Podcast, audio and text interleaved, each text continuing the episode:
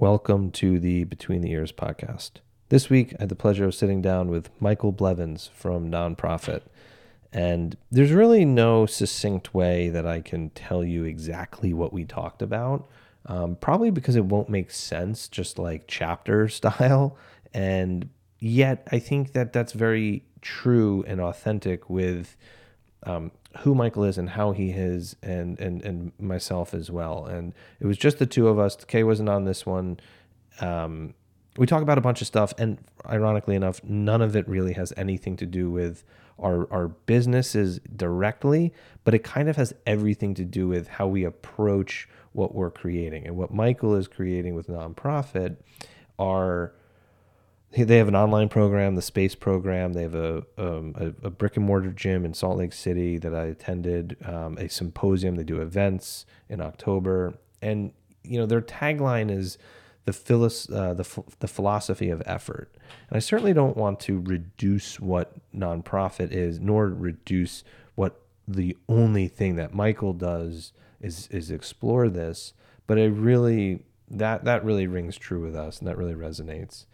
So buckle your seatbelts. Michael's, like I said, a wealth of information, an awesome dude. I, I, thoroughly enjoyed having this. I enjoyed. We, I think, enjoyed having this conversation. So I hope you, I hope you do as well. And it's a wild one for sure. So if you want to check out nonprophet, their website is nonprophet. That's P R O P H E T dot media. They're on Instagram. Michael's Grit and Teeth on Instagram. And um, yeah, man, just a just a cool conversation, bunch of different stuff. Uh, I hope you enjoy it as much as I enjoyed having it. So here it is.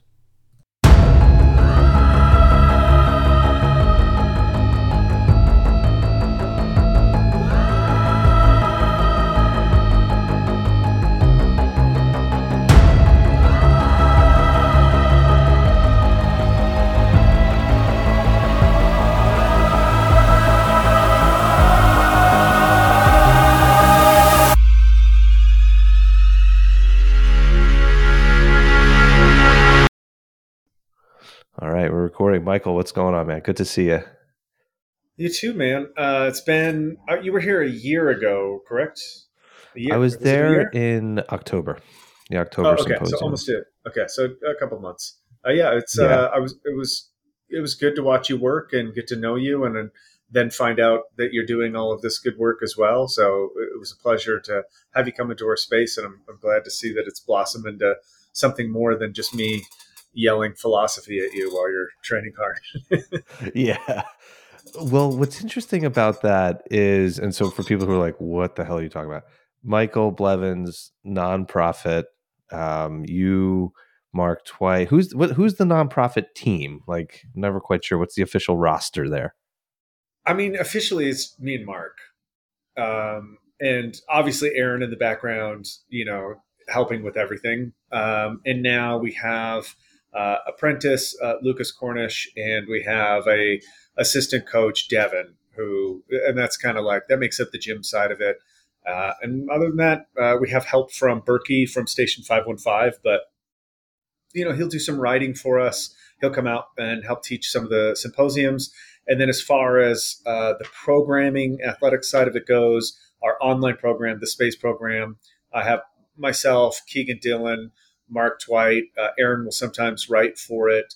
Uh, uh, James Ellis. Uh, there's a host of people that kind of pop in and out. Uh, who's been consistent for the past six months, which I'm really excited about, is Andrew Tracy out of the UK. He's a writer for Men's Fitness UK. He does a phenomenal job about bridging this gap, kind of like separating the fitness industry and making it a little bit more applicable to like I would hate to say blue collar, but like the you know middle class who might not be affiliated with sports. And so kind of like health and well-being and probably one of the biggest demographics that i see is missing good information. So he does this amazing job on the space program about taking these like insanely weird ideas and kind mm-hmm. of distilling it down so that the average person is like oh man i never thought of that. You know when people think about doing a workout they're so often like what exercise what duration, and am I am I going to get yoked?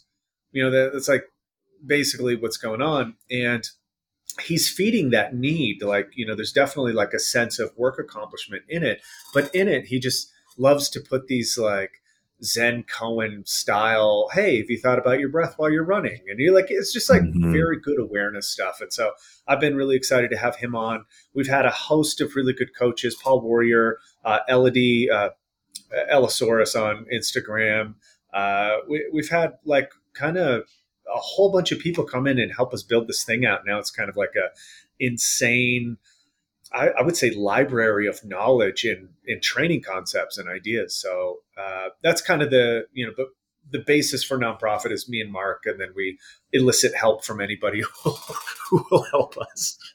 Yeah. What um what so where did the name, if you don't mind sharing, like nonprophet, oh, sure. where did where did it come from?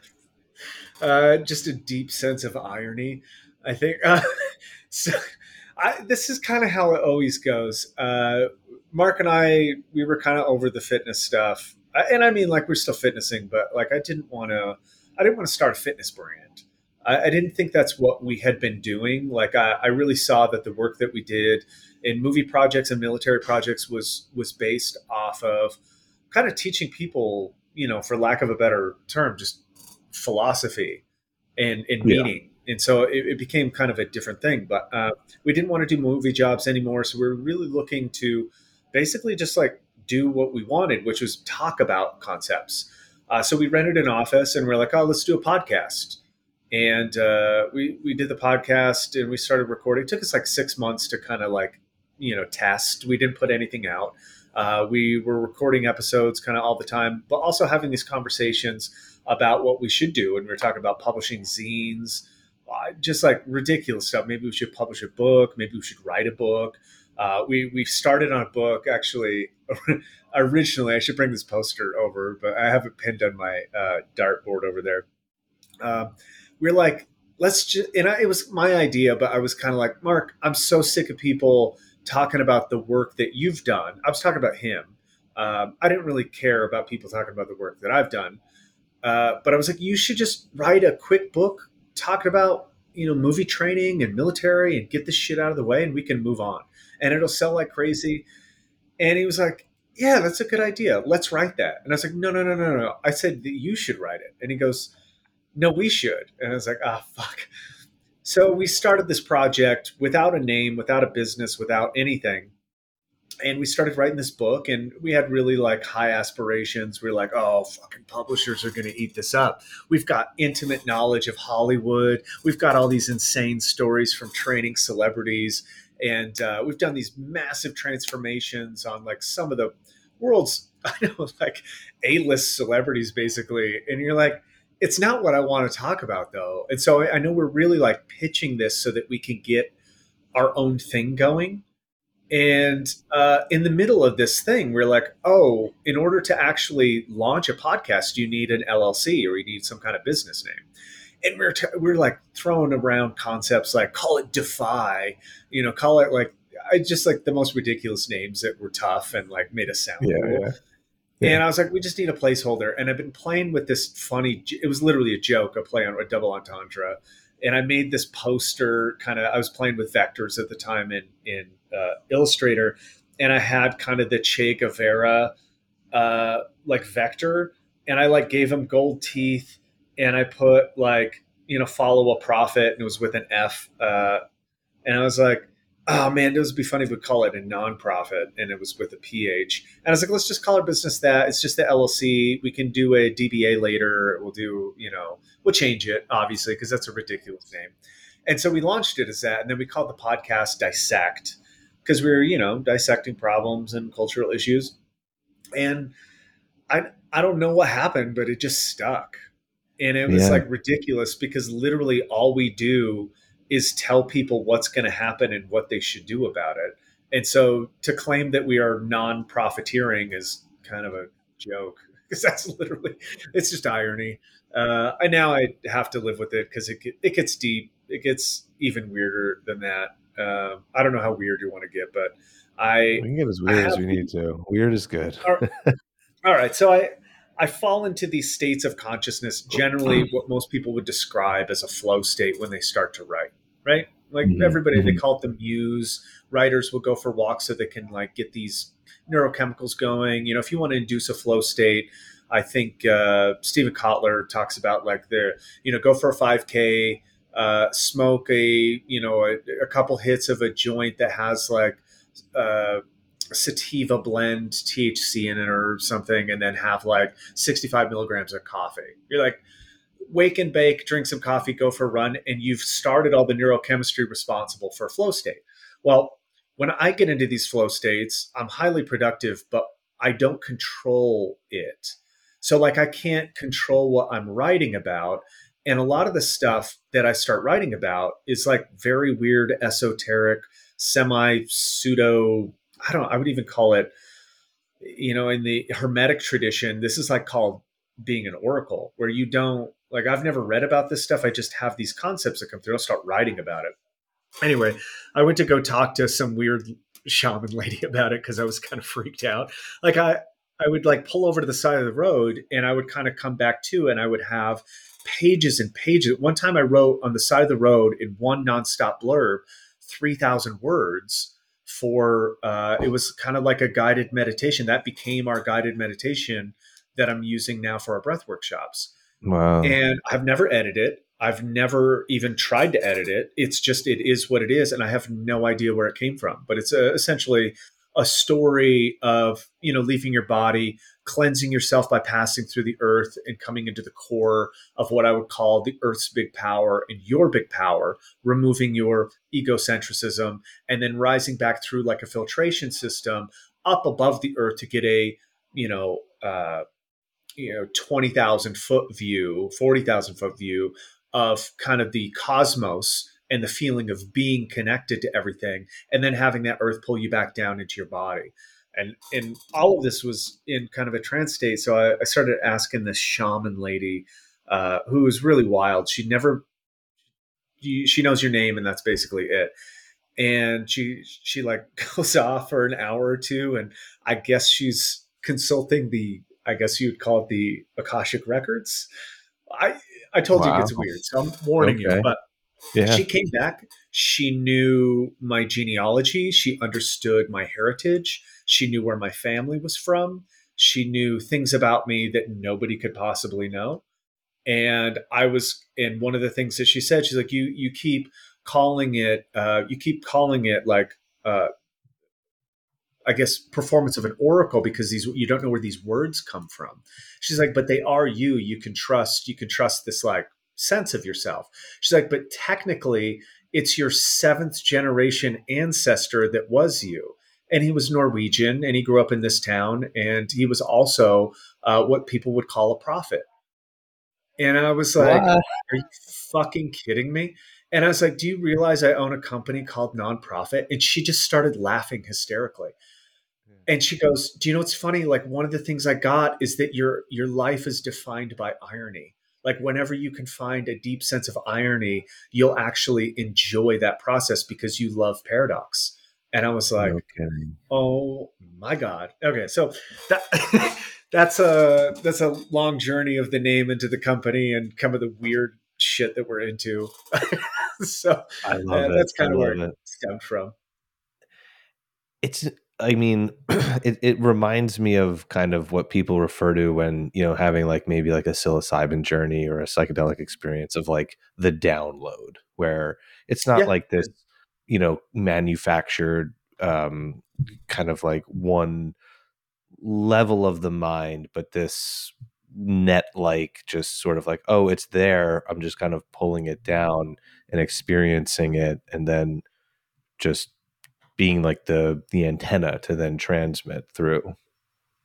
Yeah i would say that's pretty accurate. I and i should say like most of these are are most of most of the experiences that i have are uh, they're lucid and sober states but not all yeah. of them um, sure. And that that res- and maybe I opened up something when I started using substances like that.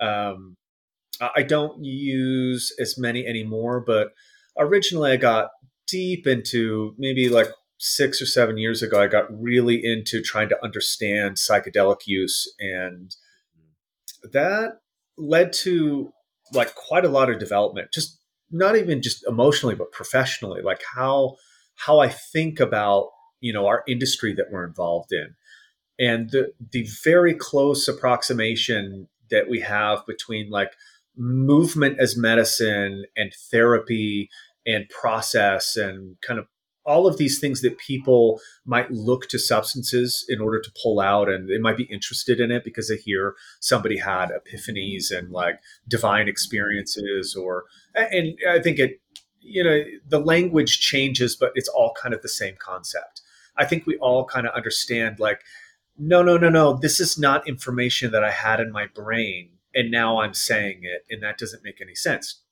i would say to get out of the metaphysical or supernatural sense of it, it is it is you. Um, it's just the same thing with like having this conversation, but it's like magnified. Like I don't know what I'm going to say next. Mm-hmm. But something coordinates in my brain based off of a subject or a word that you say, and ideas start to flow. And I think the more you open up that channel, the better you get at it and mm-hmm. the more connections you're making between your experiences and your ideas and your feelings and your thoughts and all of this stuff kind of like coalesces into maybe a written piece or an artistic piece or a musical piece uh, i never realized until i started learning music that this was the process for learning music that that some of the best artists in the world and it's not that it's not work you know like when you're actually composing music you're sitting down and you're work you're doing hard work every day. You know you're you're listening to notes and chord progressions and tones and different keys and you're harmonizing with that and you're coming up with different rhythms. But eventually something will spark and maybe it's a word maybe it's a sentence maybe it's a paragraph and then a song will start to form and then you will broaden it out.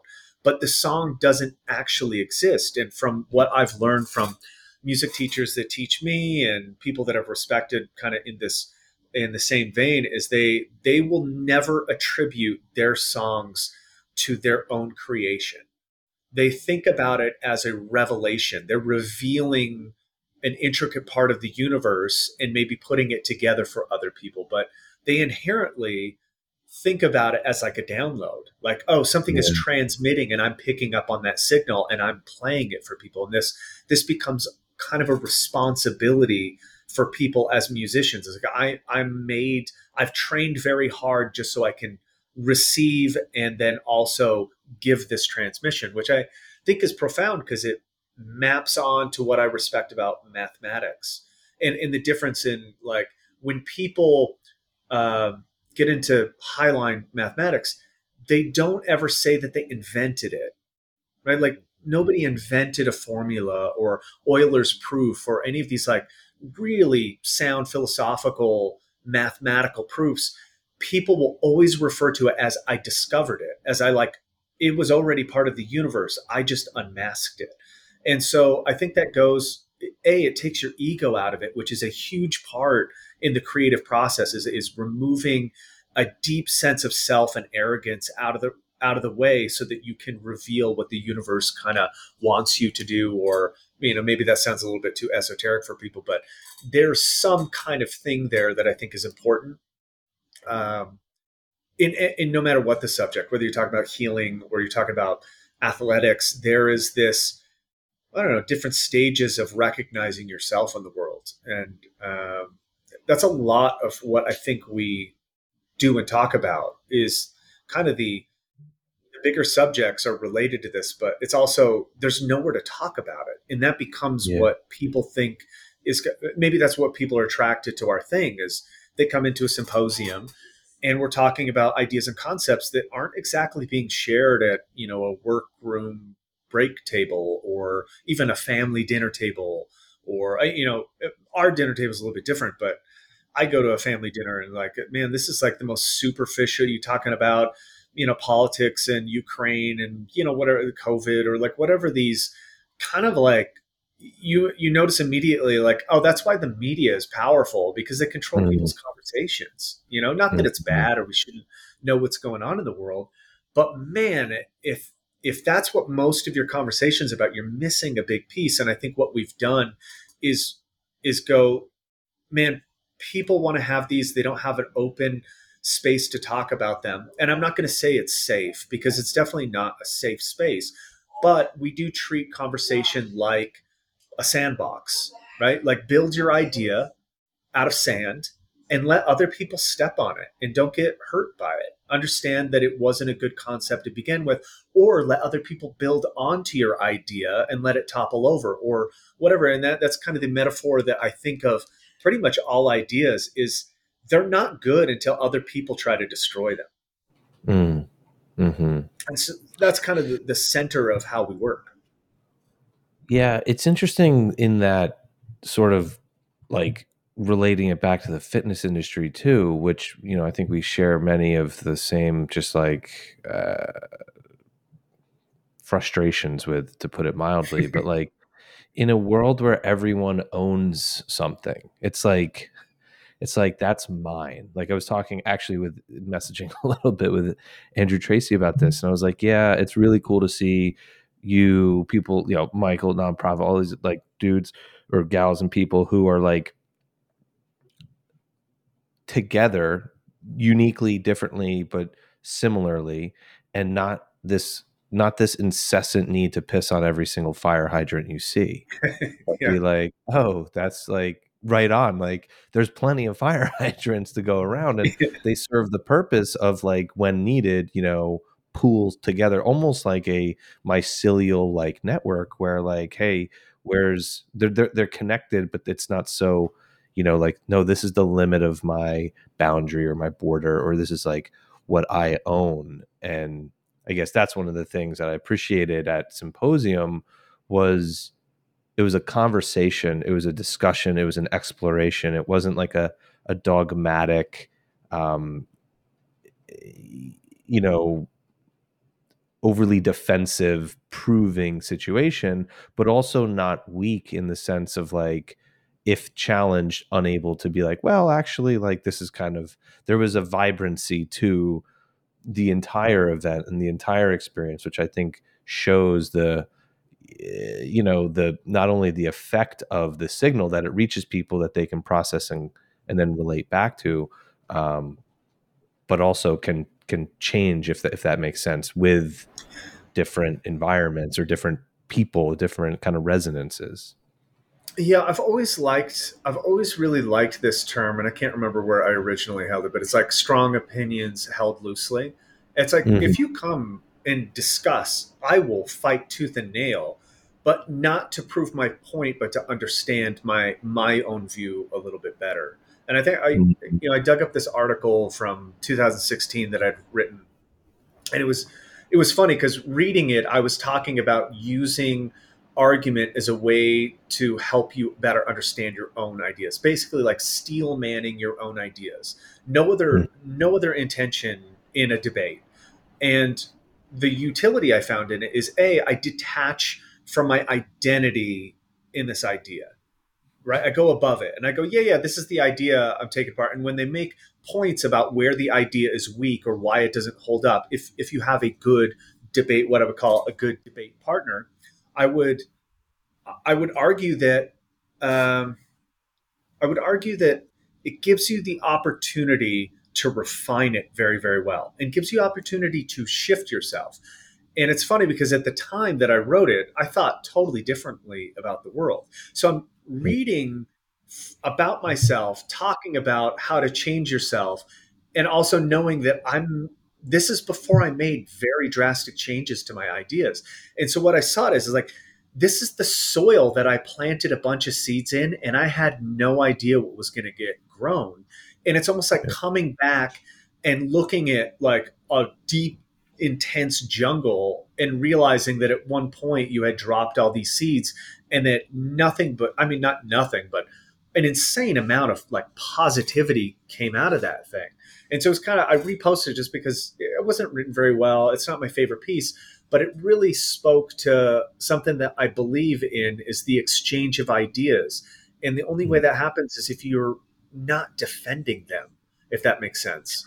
Um, it does. Yeah. I, I could I, am trying to think like politically, it could be very interesting. Like I am very like socially liberal, and I'm pretty fiscally conservative. Like I think it's a pretty I think freedom of choice is probably the most important aspect, but it's not a single issue because obviously like some regulation comes in somewhere. So I'm fairly down the middle, but I I would entertain the idea of voting one way or another for an extreme politician.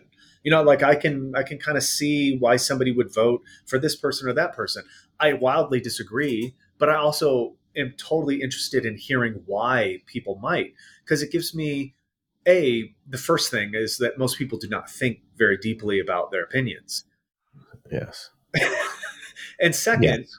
maybe I'll learn something. Like there's, you know, I've I've learned a lot about, you know, we went through, you know, this kind of 4 years of Trump and it was interesting cuz ah, man, I did not understand why people liked him. Like I didn't I couldn't understand it. I was having a really hard time. And then it kind of dawned on me that it has nothing to do with what he's actually saying.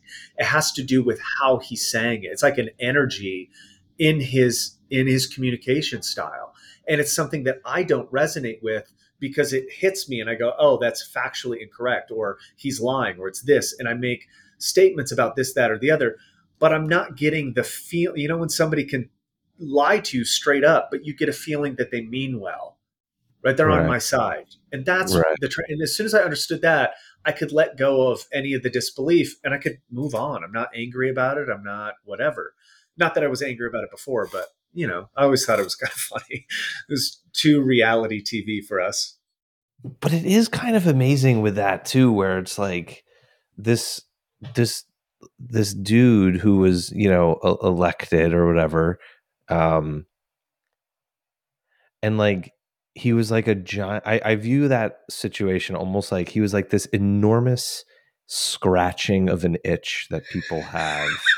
But like when you scratch an itch, you see you're breaking your skin, like you're hurting yourself.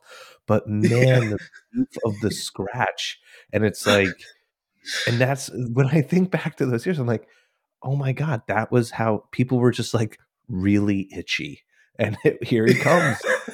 it's this scratch of the itch. and then I kind of think yeah. about where else those are and, you know, just all of the other not to say I have anything really figured out more than anybody else, but when you sure. see something with a, maybe like we talk about this difference between like a filter and a lens, where you know the filter sort of changes everything, but the lens provides wide, narrow, whatever different ways of seeing it depending upon what you're sort of looking to see it's kind of like mm. oh i can't now unsee that or just go back to the filter where i see everything distorted and the same I, I th- this can kind of bring us back to the the subject of psychedelics because I think this is, you know, admittedly one of the benefits, and to like full uh, discretion, I don't think that anybody should do them. I don't recommend them.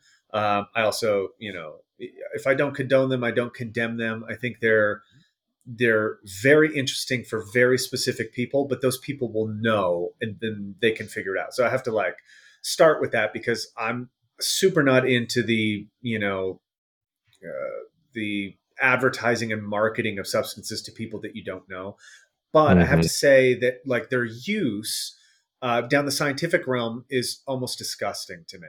Like it, it's like very off-putting to try to um, reduce and explain and come up with chemical concentrations and reactions in the brain that are uh, you know supposed to be representative of your experience and i'll leave it at that because what it if i could explain to anybody is like what what you're able to do is get that view that you're talking about right like a substance can, you know, you can call it ego death or whatever. There's lots of different names, but there is a consistent experience that is too consistent to, to not be noticeable.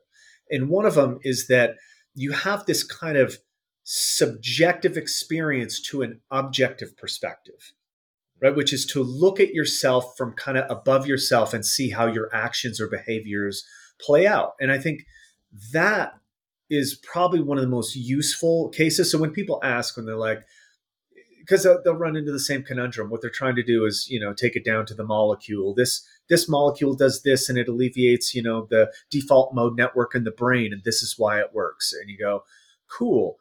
It doesn't really matter. Um, but in the end, it, it's really not that. If if anything, you could just draw, describe it subjectively in, in these deep experiences, and they can go south for sure. I think the reason they're useful is because they're inherently dangerous. Like there, there's inherently risk with it, which means there is some reward, but that you have to suss that out for yourself. But essentially, what I can feel from the experiences is that uh, and they used to say this a while ago like taking psychedelics is like taking the elevator up you know, instead of the stairs or whatever. And I would agree with that, but I would also disagree. I would say you have potential in you as a human being. And the hard work that you do is walking the stairs. You're, you're talking about controlling, managing your state, becoming more aware of yourself through every activity that you can possibly think of. That's that's essentially, you know, spoiler alert, that's what our entire business is about is teaching people to become more aware of themselves and others. Yeah. And Yeah. what you become aware of is that there's there's nothing that I can do about anybody else. I can only become aware of myself and modify myself, which is a very stoic, zen, whatever. But if I do that hard work over consistent years, uh, different different religious uh, practices get you there. Different athletic endeavors can get you there. Uh, the amount of enlightened bike racers that I've met is uncanny. There's just something about doing hard work for hours and hours a day for decades that gets you to this brain where this this part in your brain where you can access this higher view and so in, that's the hard work what psychedelics do is they kind of slingshot you up to your potential right? They kind of like in a passing five six hour experience you're kind of looking at what is possible if you're willing to do the work. But you are going to crash back down to where you are. It didn't fix anything. It just gave you a glimpse of what's possible.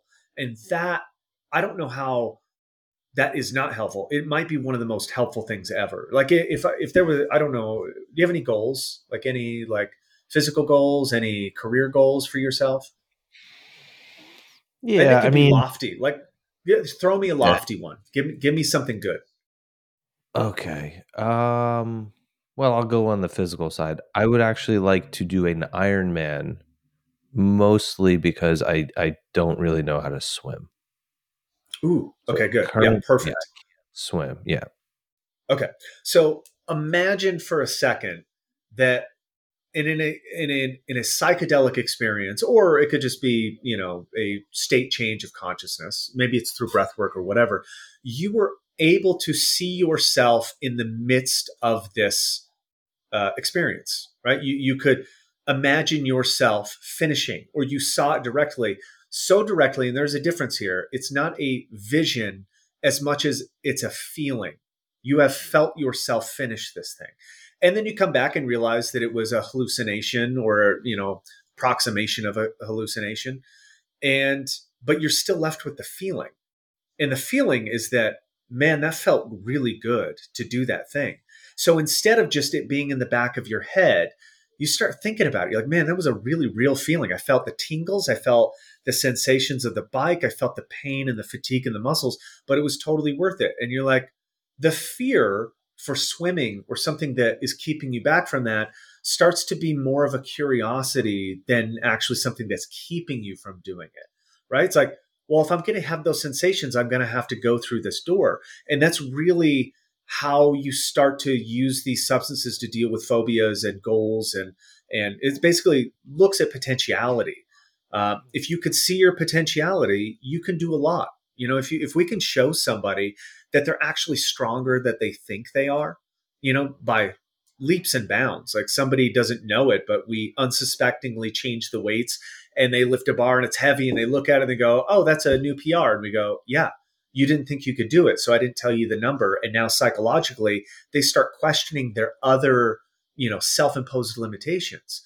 That that's what i care about. You know i'm pointing back here because this gym is back here but that room it right, just so for reference people think like what am i deadlifting in a closet but uh that's that's my interest in athletics is not i don't care about a big number i don't i'm not interested in setting any world records although if that's what you're into you're into The interest sure. in me is the unlocking thing. And that's why it's very similar to psychedelic use. It's very similar to breath work. It's very similar to bike racing. It's like, it's a practice. And that's really what yes. I think that it is.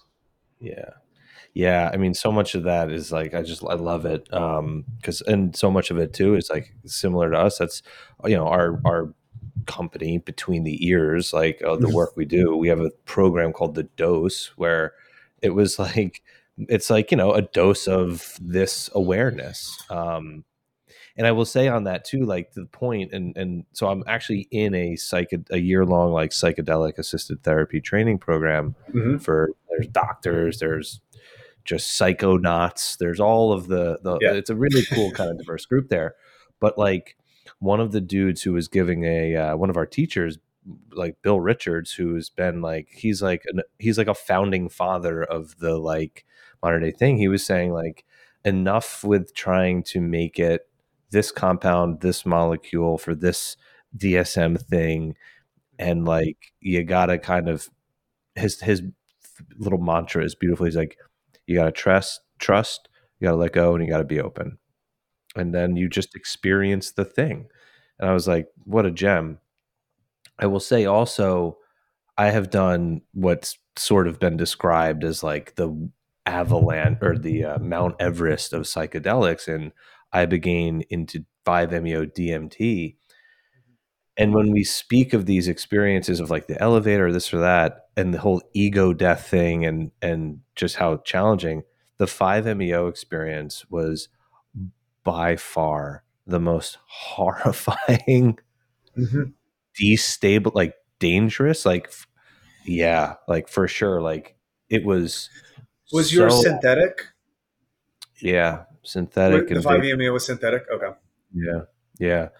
Um, but it was and it was like you know it was a learning lesson for sure but coming back yeah. from that and then what it what it highlighted which is in a state of mind that is and body and spirit and whatever that is like you know so not clean and orderly and like you know this this state but it was the integration element of that the follow through the like okay so what? for like the next year was oh yeah. continuously like hard and difficult work and i think you know i'm concerned frankly with how psychedelics are i think it's obviously very incredible and there's a lot of hope and there's amazing stories and stuff but it is almost very transactional kind of like you know a uh, capitalism sort of like hey i just got to go in do my thing and, and and it's fixed and it's like i just don't i just don't see how that's any different than all of the other stuff totally. that we're talking about because it's it's it's it's a process it's a practice it's not just the compound yeah it's um I, I think you're you're right. It's not going to be a panacea. Not that the medicines themselves aren't very, very effective, but you are orchestrating their distribution off of a very corrupt and bad system, like a badly incentivized system, which is not trying to seek uh, autonomous health, but it's trying to seek dependency. And and and I noticed it. I, I mean, uh, so I uh, I've never done uh, Ibogaine. I haven't been drawn to it. There was really no reason. Um, I do know quite a bit about it because I looked into it because I was kind of on like a, you know, whatever journey. I've used quite a bit of in ayahuasca ceremonies and uh, psilocybin, and uh, um, I would say that probably the third is San Pedro. Quite a bit of experience with San Pedro. So between the cactus, the vine, and and the mushroom, um, close to 500 experiences or something.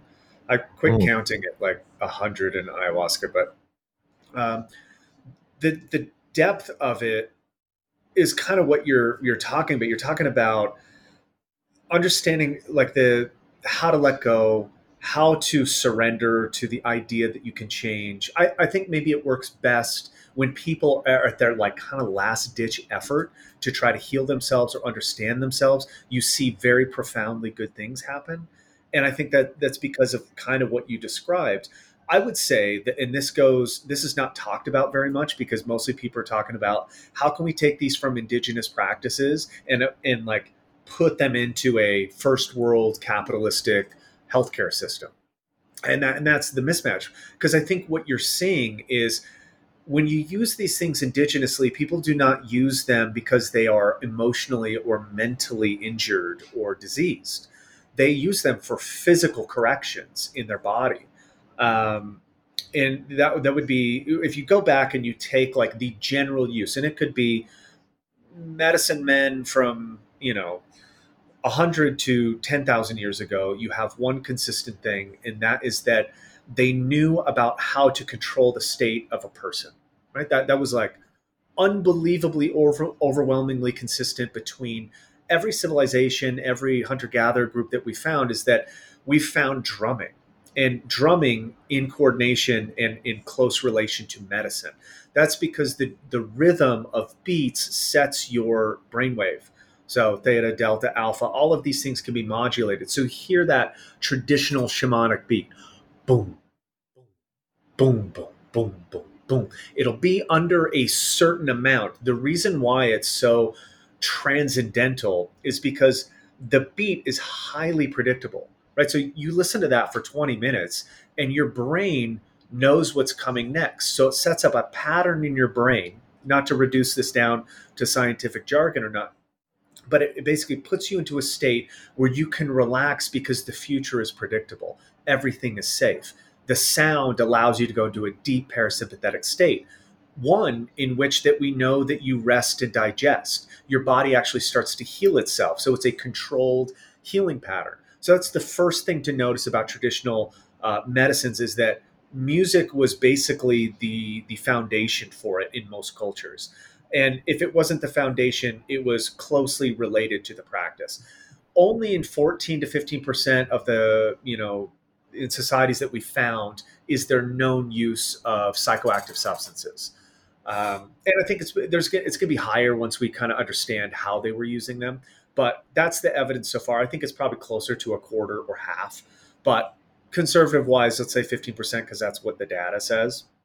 Uh, the next thing that you're taking out of context when you apply, you know, plant or other kind of medicinal use into a population like this is Dunbar's number right? So Dunbar's, the hundred, the groups of 150 people, the importance of that can't be overstated. And I see it now because I've been a part of so many of these uh, ceremonies where you bring people in. Um, it's a great appropriation of indigenous practices. They're wonderful. Like the music is great. The people are lovely. Everybody's saying really cheerful, happy things.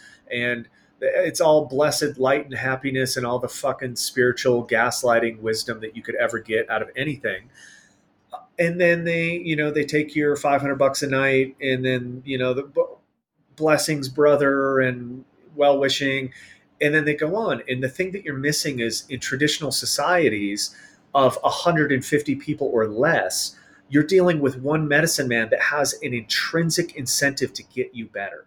Right? So mm-hmm. it's not a here take this thing and hopefully it works. It's a we're going to try this and when that doesn't work we're going to try this. And when we're going to when that fails we're going to do they never stop trying to help because they are deeply connected to one another. And that is the key ingredient that you can't sell in america. You can't sell community. You can try. I mean crossfit has been trying for decades but we yeah. all know that it, if it's if it's arbitrary or it's like falsely held up in this subgenre or or uh, subculture, it doesn't really have a stranglehold. And that's one thing that we've been trying to be very aware of is that when people come in, they have very meaningful experiences, right? And and that's by design. You know, we want people to have meaningful experiences, but we also understand that there's this deep sense that they want to belong to something, and mm-hmm. that is most often used in our culture not to be a cynic, but you know, maliciously, not maliciously, but negligently, maybe is the better. Maybe it's not on purpose, but you know, they use this meaning making to sell things, and and I do think that's because if we look at our programming from like the big, you know, capitalistic point of view, it's make money, make money, make money, make money, uh, be productive, be productive, be productive. These are the like this is the messaging: hustle, hustle, hustle, so you can get more, more, more. And if that's going to happen, that underlying program doesn't really go away. So you add plant medicines on top of this and see that it's valuable for people, and you take their intimate, emotional, and deep healing states, and you kind of leverage that to do one ceremony after the other, do another one, keep the healing process up because that's dependency. And what you see is like, even in these people that denounce allopathic medicine, right? Like, you know, the, these what we call plastic shamans. People go down to Peru, or you know, they go to a retreat center and they get a certificate, and now they can serve ayahuasca or whatever, and they come back wearing shipibo garb and all white, and you know, they're basically levitating into the fucking room, and they're gonna provide all sorts of guru. You know, they they basically listen to Wayne Dyer for a year, and they just quote him, and then serve powerful medicines, and and there's a huge difference. You know that like they're even if it, even if they're well-meaning, even if they are good people, and I know a lot of them are good people, subconsciously they have this con- this societal conditioning to get more and more and more, and that happens by leveraging people's uh, experiences. yeah, I think it's so difficult because the I don't know about difficult, but like obviously we we exist within the sort of constraints of capitalism and and um, you know financial requirements and this and that.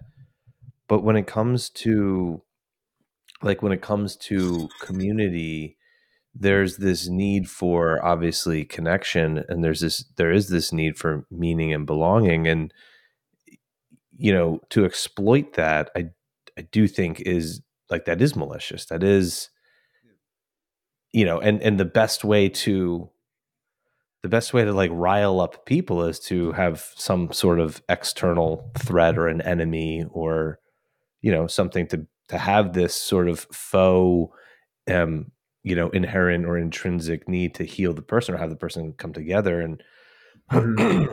so like just this constant creation of enemies that provide the tension or the the, the sort of pushback to have then this camp or this tribe of like you know now it's russia now it's I, now it's this people now it's those people now it's you know all of these things and and that just does seem like that's like building a house with like the siding f- uh, uh first versus like the yeah. foundation and the framing and um yeah. yeah so getting back to a little bit about you know this stuff too with fitness because um, obviously you know there's there's medicines and compounds and you know even I, I, was listening to somebody talk about psychedelic use and you know he's been in the world uh, he's a sound guy. I'll, I'll send you the podcast. It was fascinating um, but he was like saying he's like yeah I don't really like calling them medicines just because of the loaded sort of implications with that. He's like these are like technologies that they're yeah they're just technologies. Like that's what he refers to them as. Um, which with the music thing is interesting because with Iboga um, and the Bwiti tribe, their music mm-hmm. is wild. It is like oh yeah, totally chaotic. Um, yep. You know, and they were saying that the that the you know the the the Iboga showed them the the instruments to build during the during the journey, and then they built it, and you're like, holy crap, this is this is so unlike anything I've ever heard before. I, this is this is no bull, and this is what's so fundamentally strange about this because no one really knows where there, there's lore that comes behind where these substances were discovered and uh, iboga the Bwiti are I mean they didn't crack you over the head right because they used to the how I understand the original ceremony was like, yeah, it's like crack open and let out the spirit. So they basically give you a concussion at the end. Uh, hopefully they they change that part, but that, yeah, these uh, these wild stories about what came first or whatever. I, I like your point to not calling it medicines. I had a a guy who facilitated for me incredibly talented like i mean the most unreal musical talent that i've ever heard uh, and very good at working with this plant in general. And he said right off the bat, he goes, because somebody said like plant medicine to try to talk about it. He's like, look, if you're not sick, it's not medicine. If you're well, it's a teacher. And that's it. They're using it to learn. And that always clarified for me what I was coming to it with, which is like, oh, I'm here to learn. And this is why I should be quiet and I should listen because it's like I, I can learn something from the experience. Um, from the, from the, uh, maybe the generate the the generation of or the revelation i should say of musical instruments or or whatnot it's you can't that sounds like bullshit until you have some of these experiences and you go oh no that makes sense um, early on i met a kid i don't know how it happened but i met a kid who cooked his own ayahuasca right and i'd heard about him and he had never sat with a shaman. He had never sat. He had he had no training in it. He was a cook. I was a chef down in like Arizona, and a friend introduced me to him. I don't know how he met him, and uh, he came and taught me and my friend how to cook ayahuasca in a crock pot. And I was like listening to him, and it, it was very like he just had this process, and I was like, "Where did you learn this?" And he was like, "Well." originally I was trying to extract DMT, but then I found a recipe that I kind of put together that I could figure out how to make ayahuasca. So I made it. And then the first time it didn't work. And then I had a dream that night and it taught me how to fix it. And the next day I recooked it and took it and it worked. And then from there, every time I took it, it taught me how to refine it. So it told me to quit using aluminum to cook in. It told me to use glass to, you know, to, to store me in. And like all of these really bizarre things where it's essentially he's claiming that the plant is the instructor. And whenever he sits with the plant, it teaches him how to refine the process. All the way to the point where he was uh, called uh, egg white leaching. So, this is something that they don't do in the traditional brew that he had figured out. Um, and maybe some of it had to do with some internet forum stuff, but essentially said it was a pure revelation. He claimed as a pure revelation that the tannins in the ayahuasca are what make you physically very ill. Like your gut has a very hard time processing them, and you're more likely to eject it, which is I is not a bad thing. It's not a good thing. Uh, vomiting is purging is part of it, but he claimed that uh, the revelation told him to use half half an egg white for every ounce of of reduced ayahuasca, and he could clarify the tannins out. So he he would cook it, uh, cool it, bring it to a boil, drop egg whites into it, let it simmer down, cook.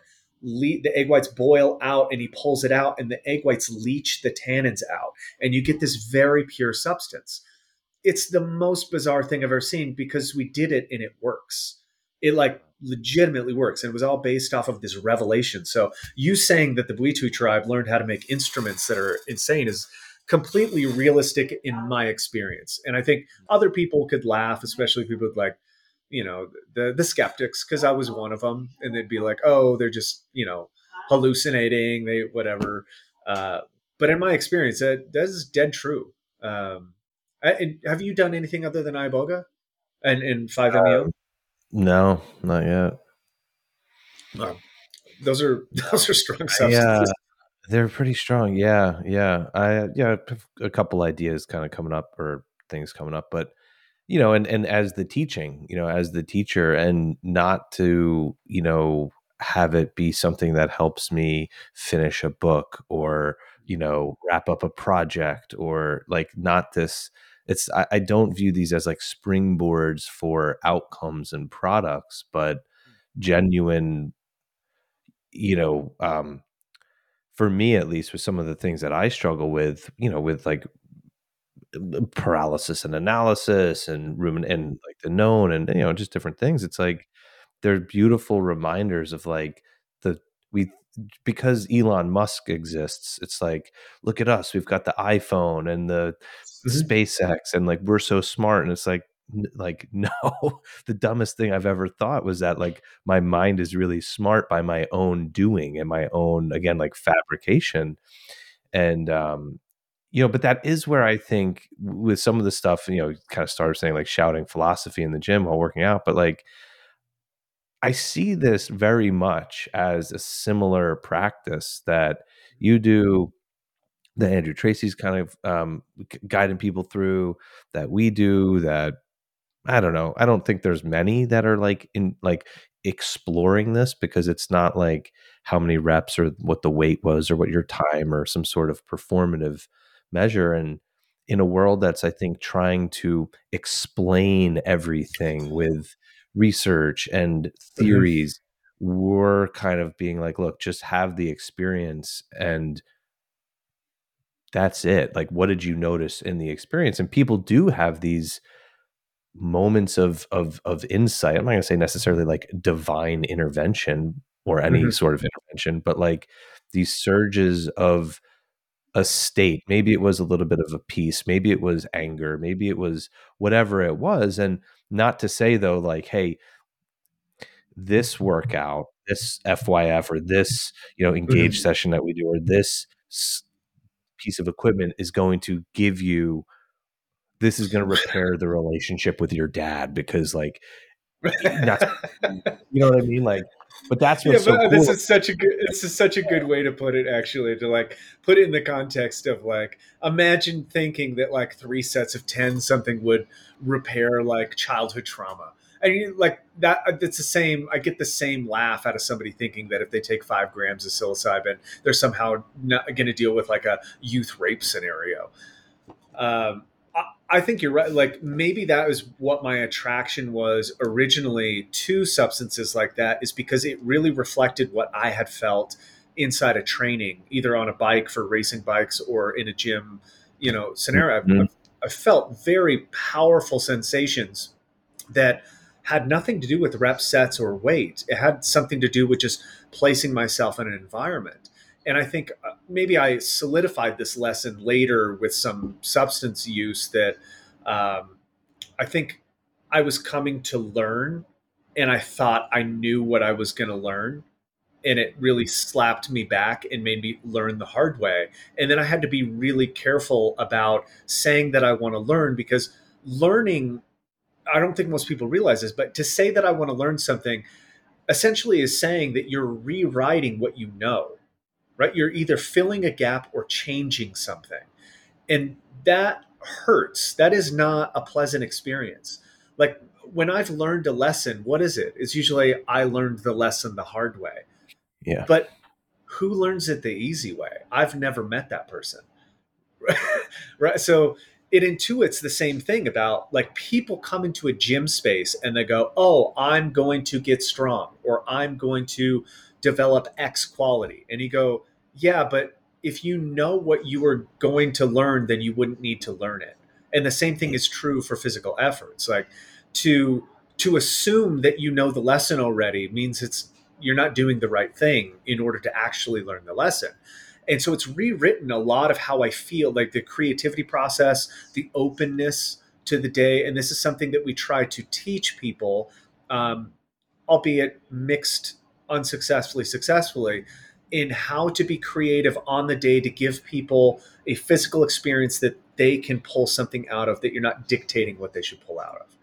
That has been probably the biggest realization and also the biggest challenge that we've recognized that our work is you know kind of geared towards in this fitness industry space which to be fair uh, and i've been trying to talk about this for a little bit i don't think people realize what they're up against uh, you notice the frustration. Like people that are like coaches in the fitness they're like, "Ugh, man, like it just sucks," and they just they have this like very downtrodden, cynical perspective of what the world their worldview is that the world sucks, right? Yeah. Uh, even though they're still doing their job, they are dismayed by non-compliant clients seeking easy button answers and pill formula formulaic uh, application of practices and uh, you know yada yada yada you could name all of the stuff uh, we take that if you're a good coach you will criticize that person because they're not they're not getting the results that they want because they're not good at practicing that might be true so i don't want to take that off the table because i hear a lot of coaches just get pissed that somebody didn't do what they told them and I go, well, that's that's not the job actually to tell people what to do. The job is to problem solve with a person so that they end up changing their behavior uh, in a way that you both agree to. And sometimes you have to trick them into it, but but essentially you have a job of manipulation. You understand where they need to go. They have told you where they need to go. You know how they need to get there, and your job is to try to trick them into that path, or not just trick, but lead them to the path that works for them. Whether that has to do with changing their diet, their training, their lifestyle stuff doesn't really matter. It's just that that is your job. But there's another side to this that I don't think is talked about enough, and that is what what you are as a, a coach. Like a fit. Okay, I am a fitness coach, for lack of a, a better term. So I am concerned with people's overall well-being first and foremost, and then maybe some performance metrics on top of that. If you don't have the well-being down, you will never get the performance if you leverage performance against health, you'll always lose. And then you'll lose lose because then the person is in a worse spot than when they started. Most people come to me ready to leverage and lose, and we have to turn them away because we have to we don't have time to teach them that they're they're wrong in their approach, that they're too late, they're in dishealth, that you know the weight that they want to lose or the um, body that they want is on the other side of other corrective like psychology. Like a lot of this is limited in our head obviously but a lot of it has to do with man you, you thought that you wanted to change your body but you didn't realize that that was opening up a huge problem between you and your partner who doesn't want you to change or your change is a reflection of their inability to change and now you have marital problems because you're training. And and that's that is something that occurs so commonly and people yeah. laugh at it but that's like that's a legitimate problem that we have with people. It's the first question i get with people wanting to make drastic transformations uh, you know how long will it take? And i go well how fat is your partner or how unhealthy is your partner or you know what is their state because that will largely dictate your state and you don't think so but you start shedding you know 15 20 pounds looking good feeling good and your partner hasn't done that they're going to start baking you cakes and brownies and shit to slow you down. And not because they don't love you, but because they're looking at you changing, thinking that you're accelerating and they see themselves as stagnant. So it becomes a real issue. But on top of even the just the interpersonal client coach connection, you know how you you now have industrialized bad incentives all around. Right? Our culture has made it so that the the obese person is the best customer, right? Like uh, it's by design. You know that the person that is overweight or obese needs more food, right? Generally speaking, um, they buy things that they don't or can't use uh, or quit using, so they keep rebuying stuff. They have the most need for entertainment because they have the highest sedentary uh, rate out of pretty much anyone in the population. And then when their metabolic diseases catch up to them, they need the most pharmaceutical intervention. And when the pharmaceutical intervention can't continue to keep them quote unquote healthy by the numbers, they then need drastic medical intervention.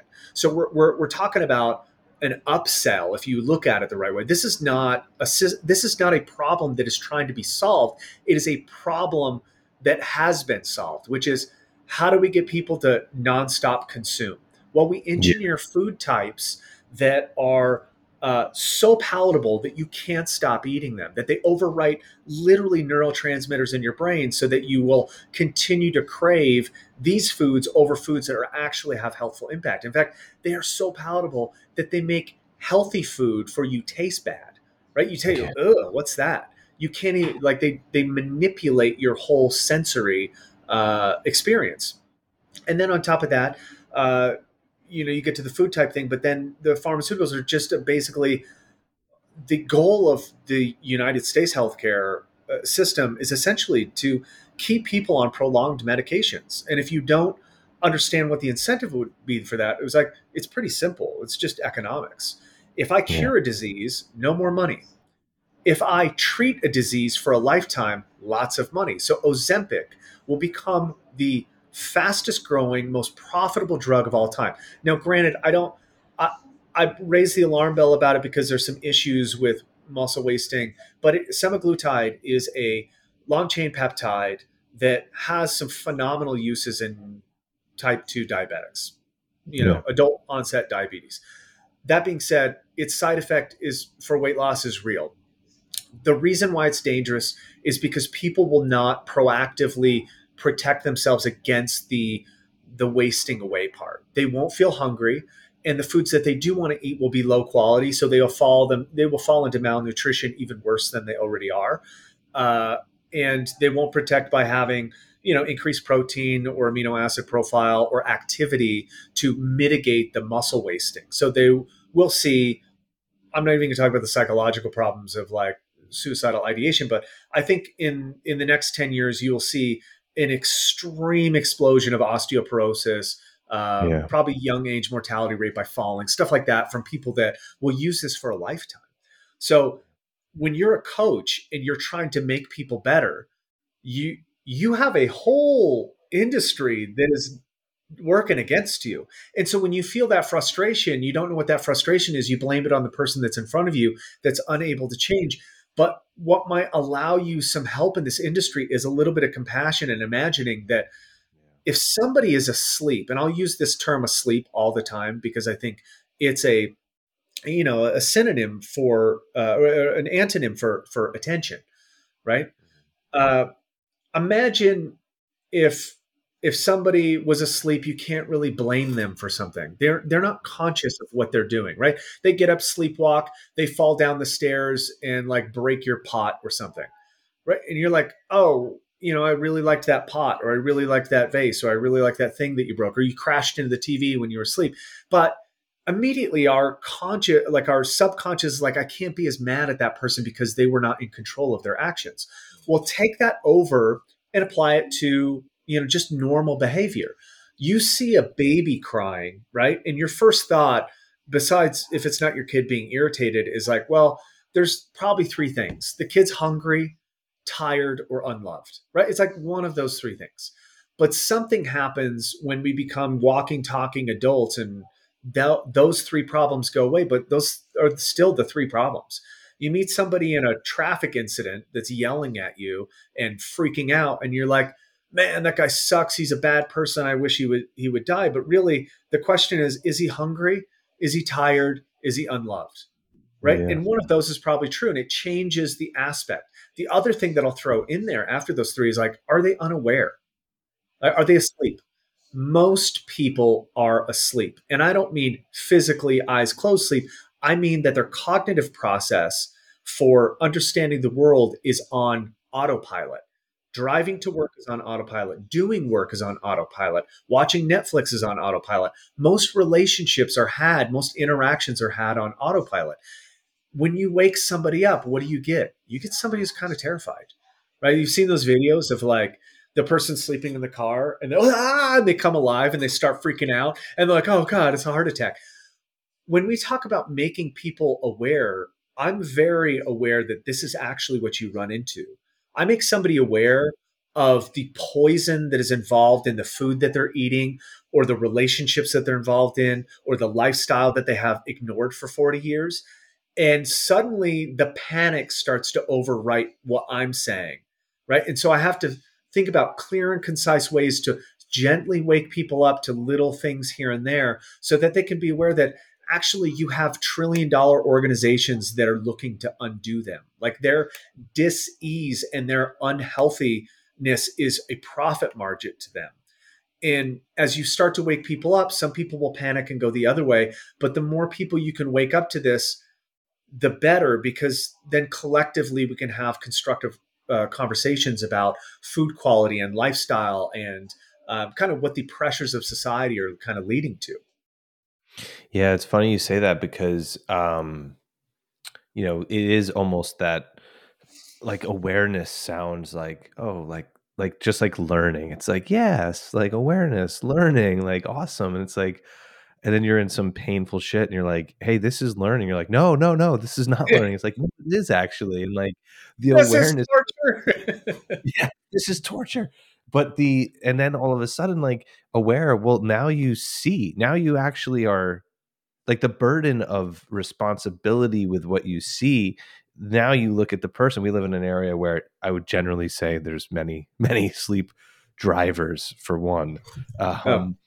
but uh you know and it's like chasing the things and all of the whatever the you know the the shekels and the tokens and the status stuff and i'm not really into any of them but it's like when you are aware or are becoming aware and i'm certainly not making claims to be like the enlightened one or, or an enlightened one or anything like that but like through my own process it's like well now i have to look at the things that i've been in an environment with the culture and with society and with things that really not only celebrate but make it very easy to turn away from.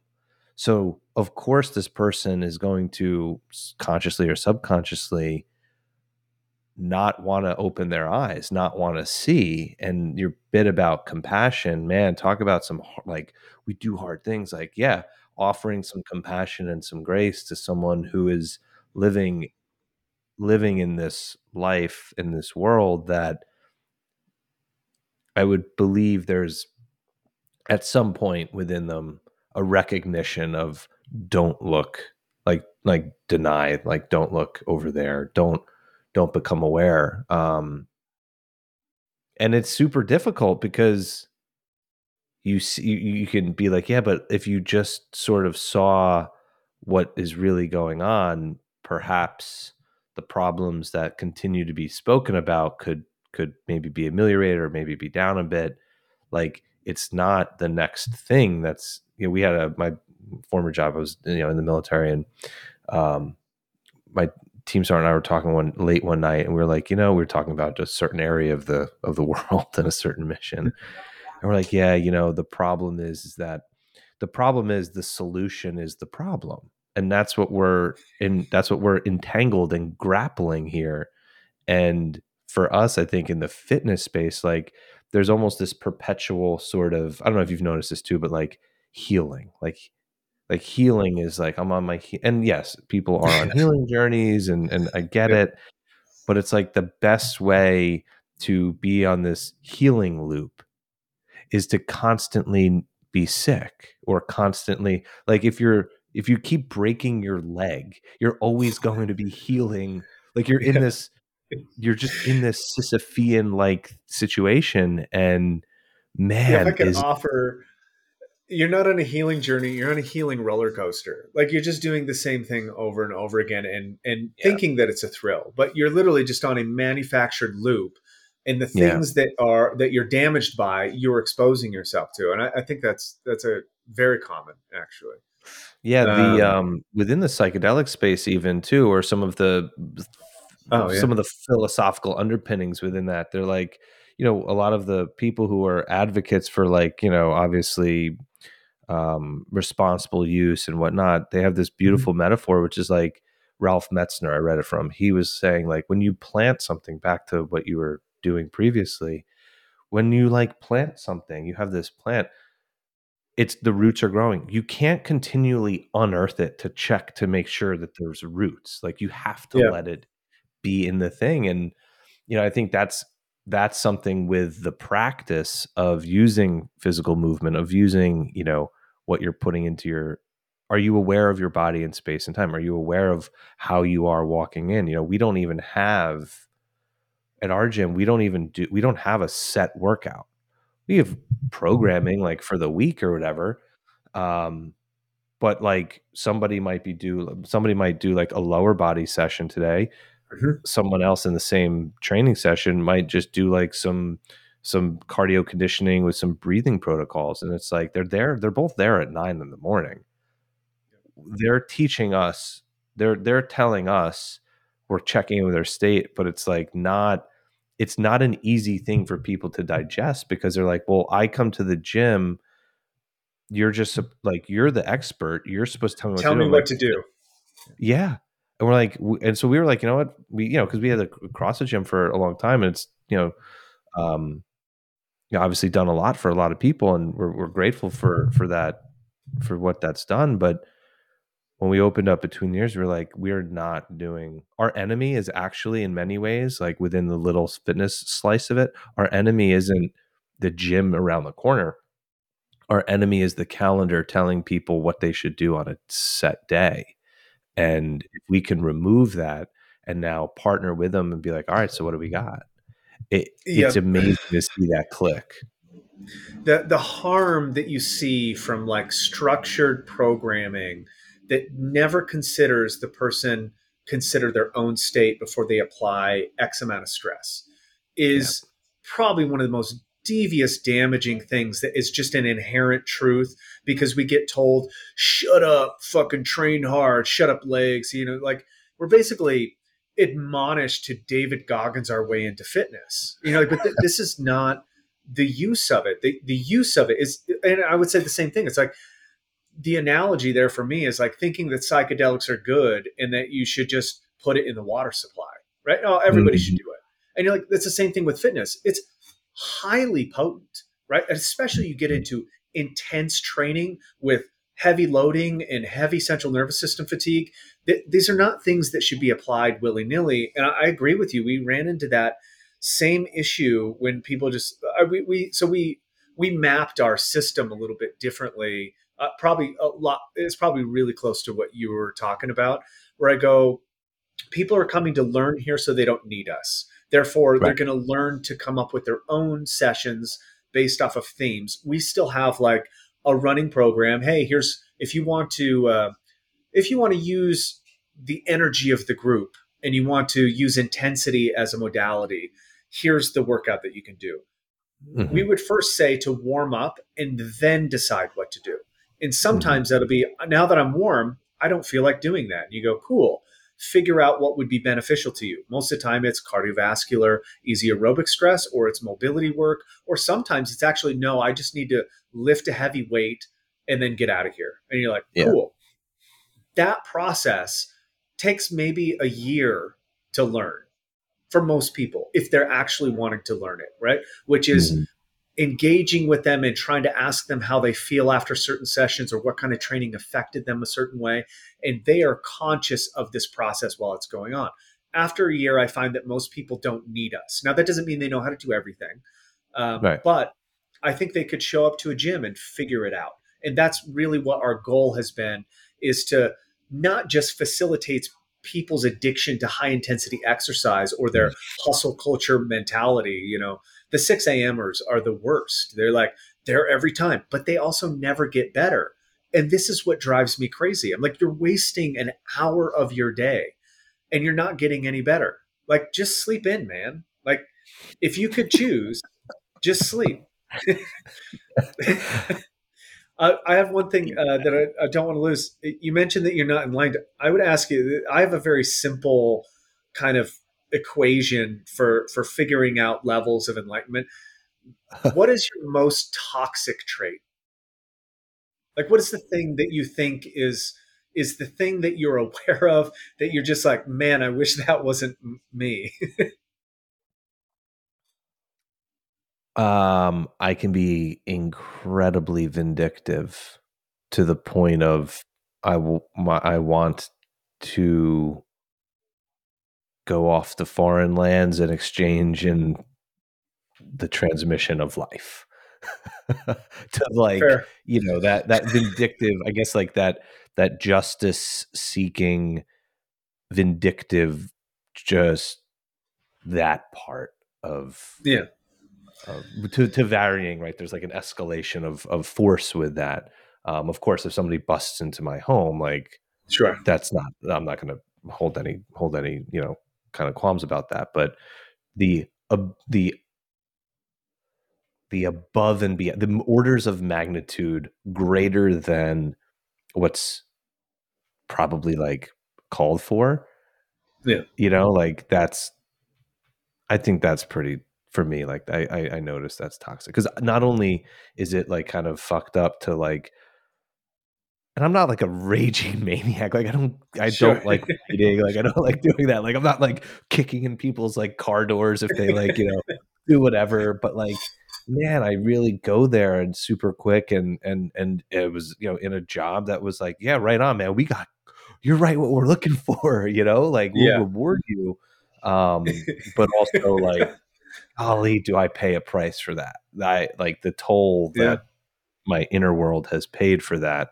Um, you know, has certainly I've I've I've had my eyes open to that in the past yeah. couple of years. It's uh yeah, that's a tough one. I mean, it's well, it's just you know, it's it's an. It, I don't think people look into it, right? Like mm-hmm. they. They, they feel these negative emotions or they feel these sights and you know it doesn't feel good but also mm-hmm. i am also driven to more than justice like i like retribution like I mm. I think people should pay in the deepest sense for crossing me the wrong way. And yeah. uh, that is a knee jerk reaction that I also have to be like, okay, most people are not malicious. Most people are just asleep. And therefore, yeah. it's like me attacking some sleeping people, which doesn't give me a good visual. so that's usually how I, but what I would say is like, understanding your like toxic or negative traits i think is a, that is the path of enlightenment. And enlightenment not being some eastern place that you arrive but in the place uh, that you arrive internally the landscape internally starts to be a flourishing garden because you know where the weeds are.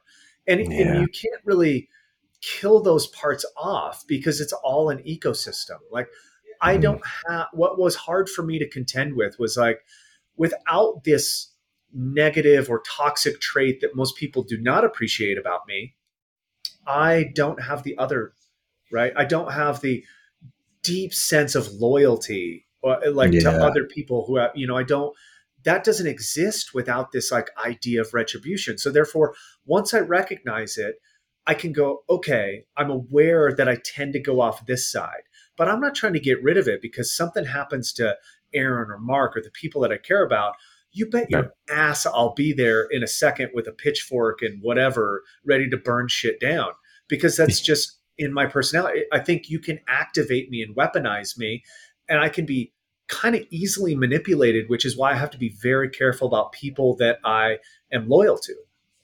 Yeah, man, that's so fun. I, I right, I agree hundred percent. It's similar in that, like, I look at that and I think like, you know, the whole like killing, killing that part of you or whatever. Like it's just mm-hmm. such nonsense, like internet hype talk. But man, does it? It's again like I think it's like another itch because yeah. when, when and I'm the same thing, like deeply loyal. So and and frankly, like yeah, there's sometimes I'm like I'm embarrassed at. Nah, I'm not really embarrassed now. It's just what it was. It was ignorance. I was asleep. But like, you're like, man, I really like. I I outsourced my own sort of like agency and sense of perhaps what's right to this loyal, this pseudo loyal, whatever. Maybe it's more complicated than that, but looking at the killing off the parts of yourself or mm-hmm. you know david goggins and and and all of that it's like that's just a giant itch scratcher because that part, like where, what you asked, that, that what a beautiful question. Like, yeah, what's the most toxic thing about you, or that you're aware of? That is like an itch that you'd rather probably not feel. You'd rather scratch it. Pain you'd like to, you know, distract from. And along comes this thing that is like an itch scratcher and you're like i don't understand like psychologically and physiologically this makes absolutely no sense kind of like some of like the trump stuff and yet it's like yeah, yeah, yeah. Like David Goggins, your way through dealing with a like literal component of of who you are. It's just an activation of different things and experiences, and and you're supposed to like eradicate that um, because with that, yeah, goes the goes the the there's the maladaptive response to it, but then there's also the adaptive response is like well, I guess in many ways, eh, for what what you're doing with nonprophet and your family and Mark and all the people, it's like, but something's driving you to say, I want to do this better. I want to maybe not do this better as far as like a comparison, but serve and provide and and and reveal kind of like what you were saying before.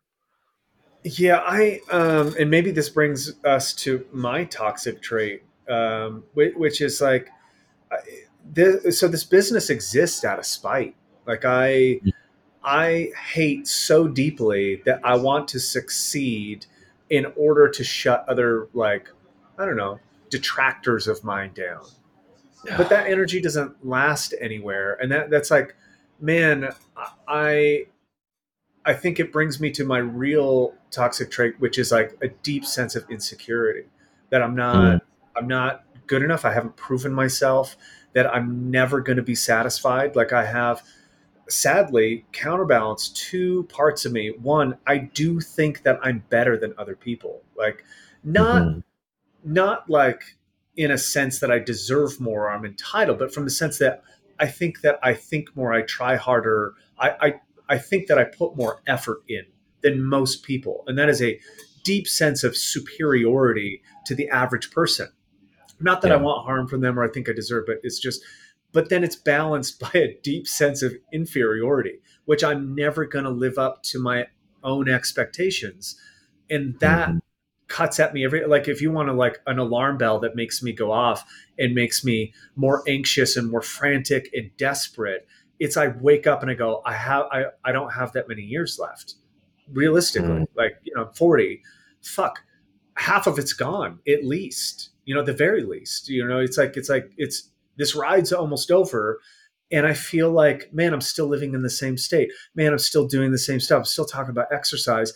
And that's why I get a little bit frantic. But then I relax and go, man, if I didn't have that motivation, I wouldn't show up to help people. If I didn't have mm. that motivation, I wouldn't sit down to write about the things that I've experienced. I wouldn't go to the work to try to like ensure that the teachings that I give people in exchange for money are profoundly true and that they are effective. And uh, so I, I have to understand that every once in a while I fall back into that feeling of like I'm not good enough. I'm not doing yeah. the right thing. I need to change. And that is where I, I get stuck. But because I'm aware of it, I can at least notice it and then just like let some of it go. I know it's not going to go away, you know, but um, I can warn people around me you know, I can tell, hey, this is what I'm like, and they already know, obviously. So, you know, me, me and Erin have like probably the most open like dialogue in weird. Uh, I, I mean, if people are, we know every like we're pretty open about what our dark sides are, right? Like that's what we talk about most of the time. Is like this is mm-hmm. what I'm mm-hmm. afraid of, and it took a while to get there. It took a, a while for us to mature into a place of communication to be like, for a while, I wanted to hide all this stuff from her because I wanted to be the protector. I wanted to be the person who's capable, and I didn't sure. want her to sense my fear.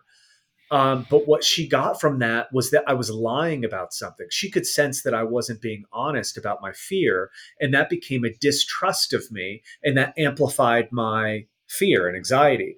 And then eventually, yeah. once we broke through that pattern, and it was like, oh, okay, I just need to tell you that I'm worried actually. Like, I don't know what's going to happen. You know, we own our own businesses.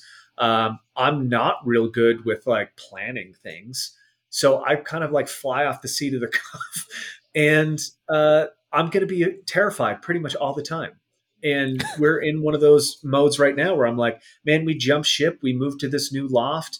Uh, we we're renovating our entire gym. We're changing kind of our business direction. We're changing uh, nonprophet to be a little bit like separated from other, like siloed from other endeavors, and trying to coordinate things that are more organized. But right now, it just looks like pure mayhem. And when I wake up, I go, "Oh my god, I have no idea what I'm doing," and mm. uh, I start to panic a little bit. But because Erin knows, she's like, "Well, you just start. You just get your coffee."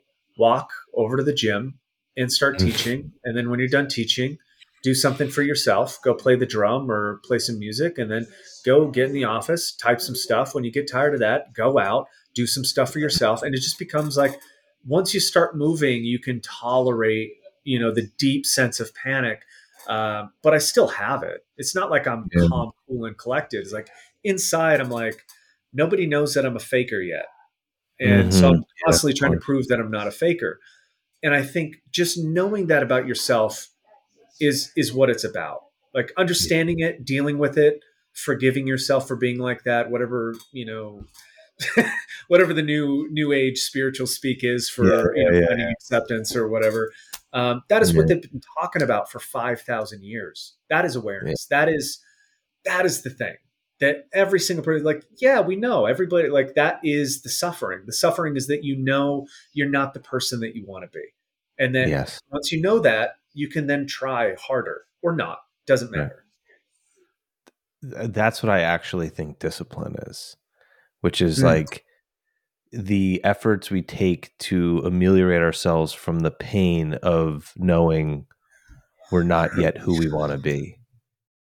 Ooh. And if that's like because that sort of and then like kind of the whole I don't know how like I, would really want to do more digging into like the I don't know some new agey person. Uh, we need like a uh uh like uh Andrew Huberman dopamine expert combined with like a shaman, you know, like a Gabor Mate, like who's like just yeah. pure compassion and heart and being like yeah. I'm really curious about that because like the, the the that that dopamine, you know, that decline of dopamine, the pain of saying I need to motivate action uh, to do and pursue and to get the thing, and and using the function of the you know dopaminergic system.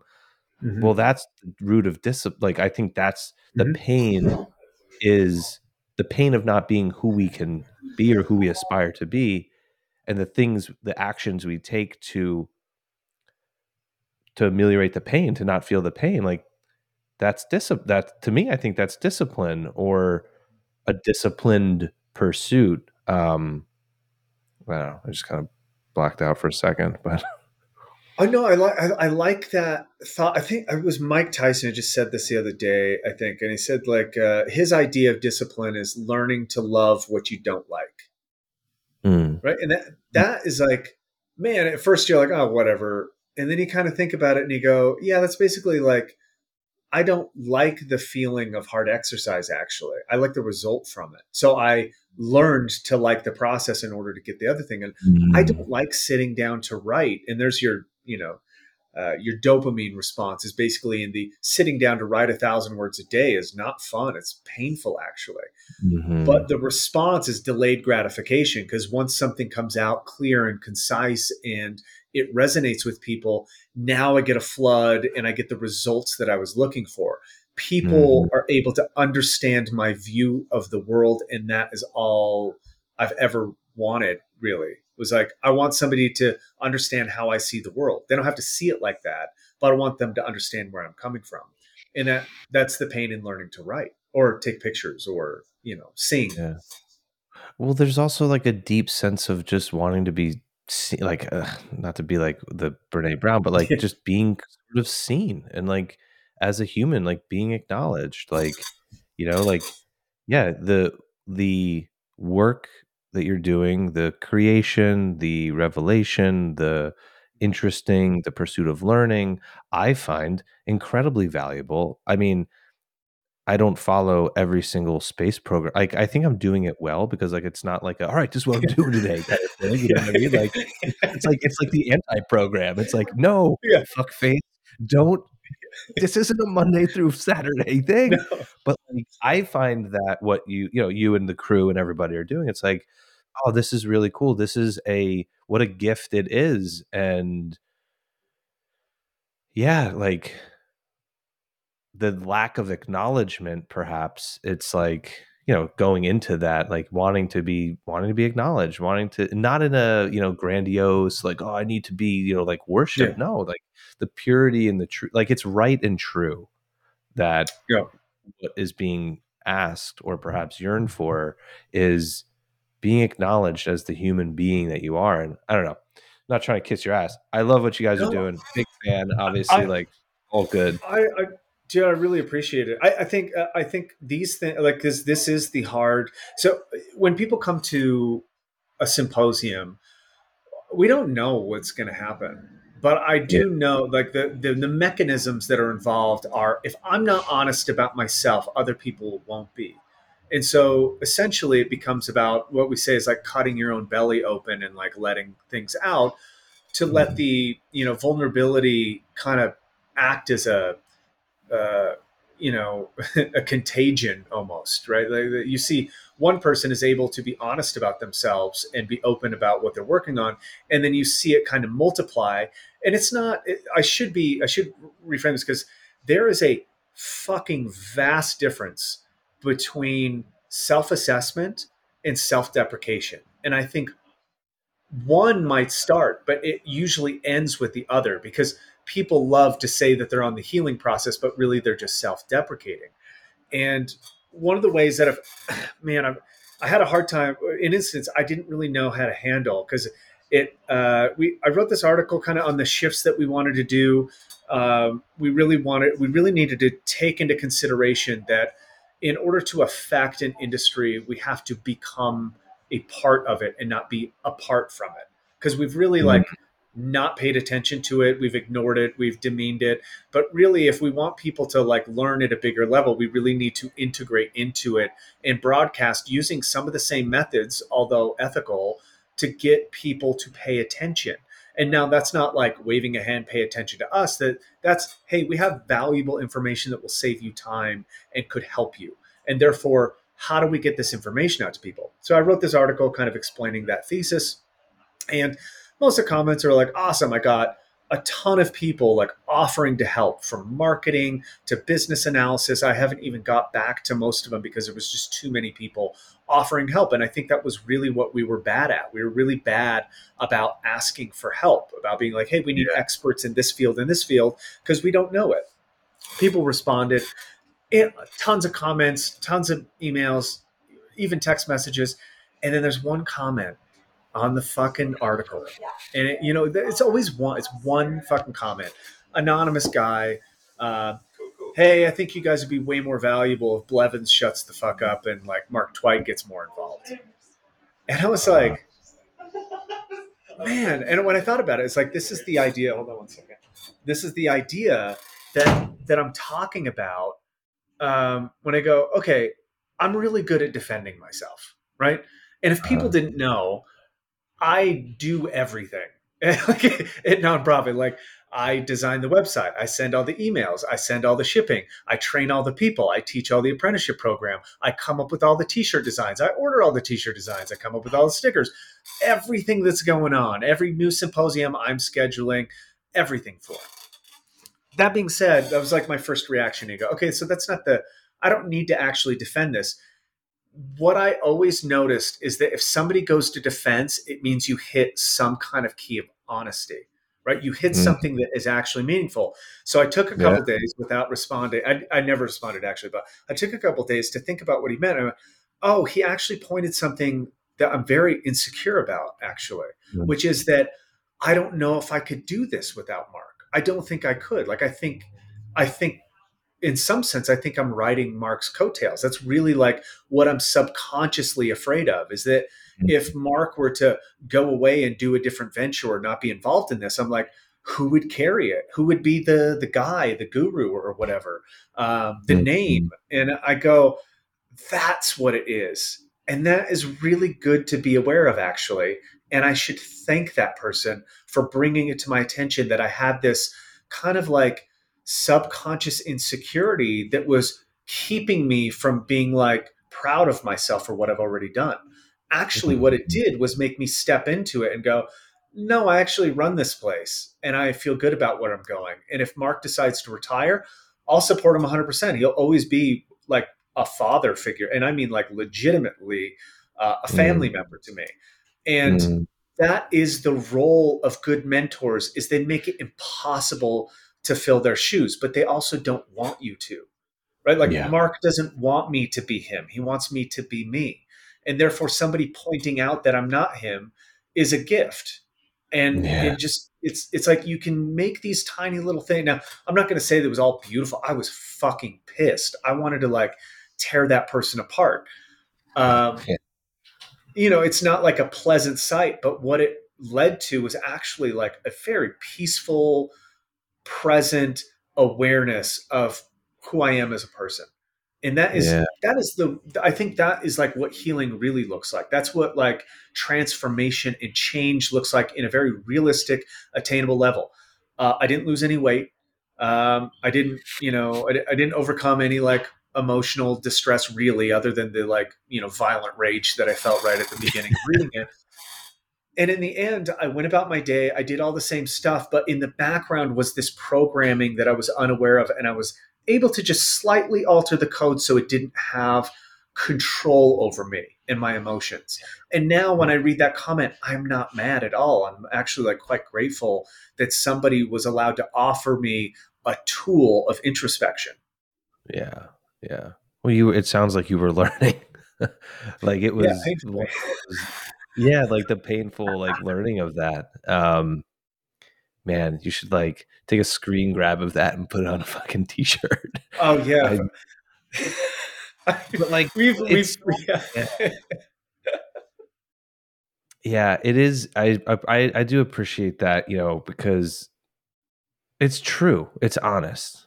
And to your point about, you know, being like vulnerable sharing, you know, I think of course it, it, it it's it it does bother me that it does bother me that a lot of these concepts and these words and these ways of being maybe are like they are like latched onto and then like everybody's got to be vulnerable or like you know yeah. and I, I, was actually having a discussion with this with a client one time he's like yeah, i kind of rolled his eyes you know, like it's a standard like dude kind of situation. Like, like fuck that vulnerability stuff i'm like okay i'm like what would just like check in right now if i were to change the word and just say just just just honest. How does that hmm. sound? And he's like, yeah, fucking honesty, right on. I respect that. I'm like, we're talking about the same thing, man.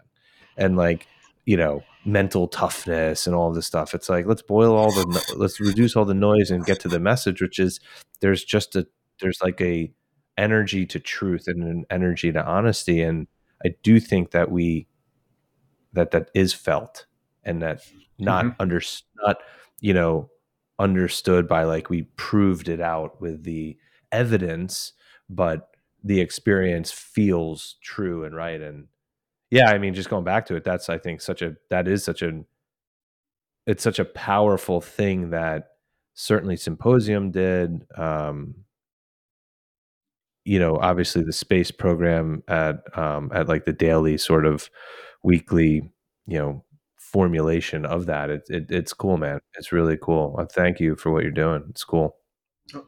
I appreciate it, man. Um, I, I, think uh, I think we're on the right. Uh, I mean, I I should say I know that I'm kind of on the right path because it grows now. It's like an organic uh, mixture. It's not out of control. The people that need to get involved get involved with it. Um, we have deep and meaningful relationships with people after they come here. Most people come here multiple times to experience something like that. We also sometimes tell people not to come back, not because they're bad, but because they haven't done the work yet. And we don't want to see the same person back here. We want, and not that yeah. everybody needs to make a 180 degree change, but we, my thing is like, I want to teach people so that they will go out and learn and come back and teach me like that. Yeah. That is the root of it for me. I like, fast tracked, amplified, or exponential learning rates. And so if I can teach people how they can learn about themselves, they can learn about themselves better, faster, and among different people. That comes back to me. You know, famously, uh, at least for for us, I've shared things with certain people, and they come back and bring me these tidbits that are like, they're life changing. You know, and I, I, the only way I can be open to that is to continue to like be open to changing the process and and sharing it with people like yourselves and your wife. Um, and that that has been you know something I'll always be indebted for is like this opportunity that we got with whatever it is this thing is um, business sure but kind of like quasi wannabe cult following kind of deal so i appreciate you guys supporting i, I mean i could go on for i could talk to you guys for forever. Yeah. But uh, we'll have to plan another one, and if there's something else useful, we can uh, we can plan it out. Yeah, dude, that sounds great. That sounds great. Let's call it because we could definitely we could definitely go down and keep going. I think my wife's probably also like, um, where are you? Um, but yeah, appreciate it. So, any kind of like if the three people still still listening, oh, like you know, like but uh, any sort of things you want to draw people's you know attention and awareness and perhaps action towards uh, if you're interested in finding more uh, our, our, website has everything so it's uh, nonprophet with a ph uh, dot media that has tons of free articles i mean there's hundreds on there there's some uh, there's obviously books and stuff that we publish and sell manuals on fitness and also on philosophy we have the space program that's also hosted on there. That's like daily training concepts, philosophy, hundreds of videos, thousands of posts, yada yada yada. Uh, I think pretty much everything that you'd find would be there. Um, and if you want to learn more, feel free to email me, and I can point you in the right direction, depending. Cool, man. Michael, it's been a uh, it's been a treat, dude, and uh, it's it's it's painful to have to click stop recording, but I think I think it's uh, it's what we got it's what we got to do.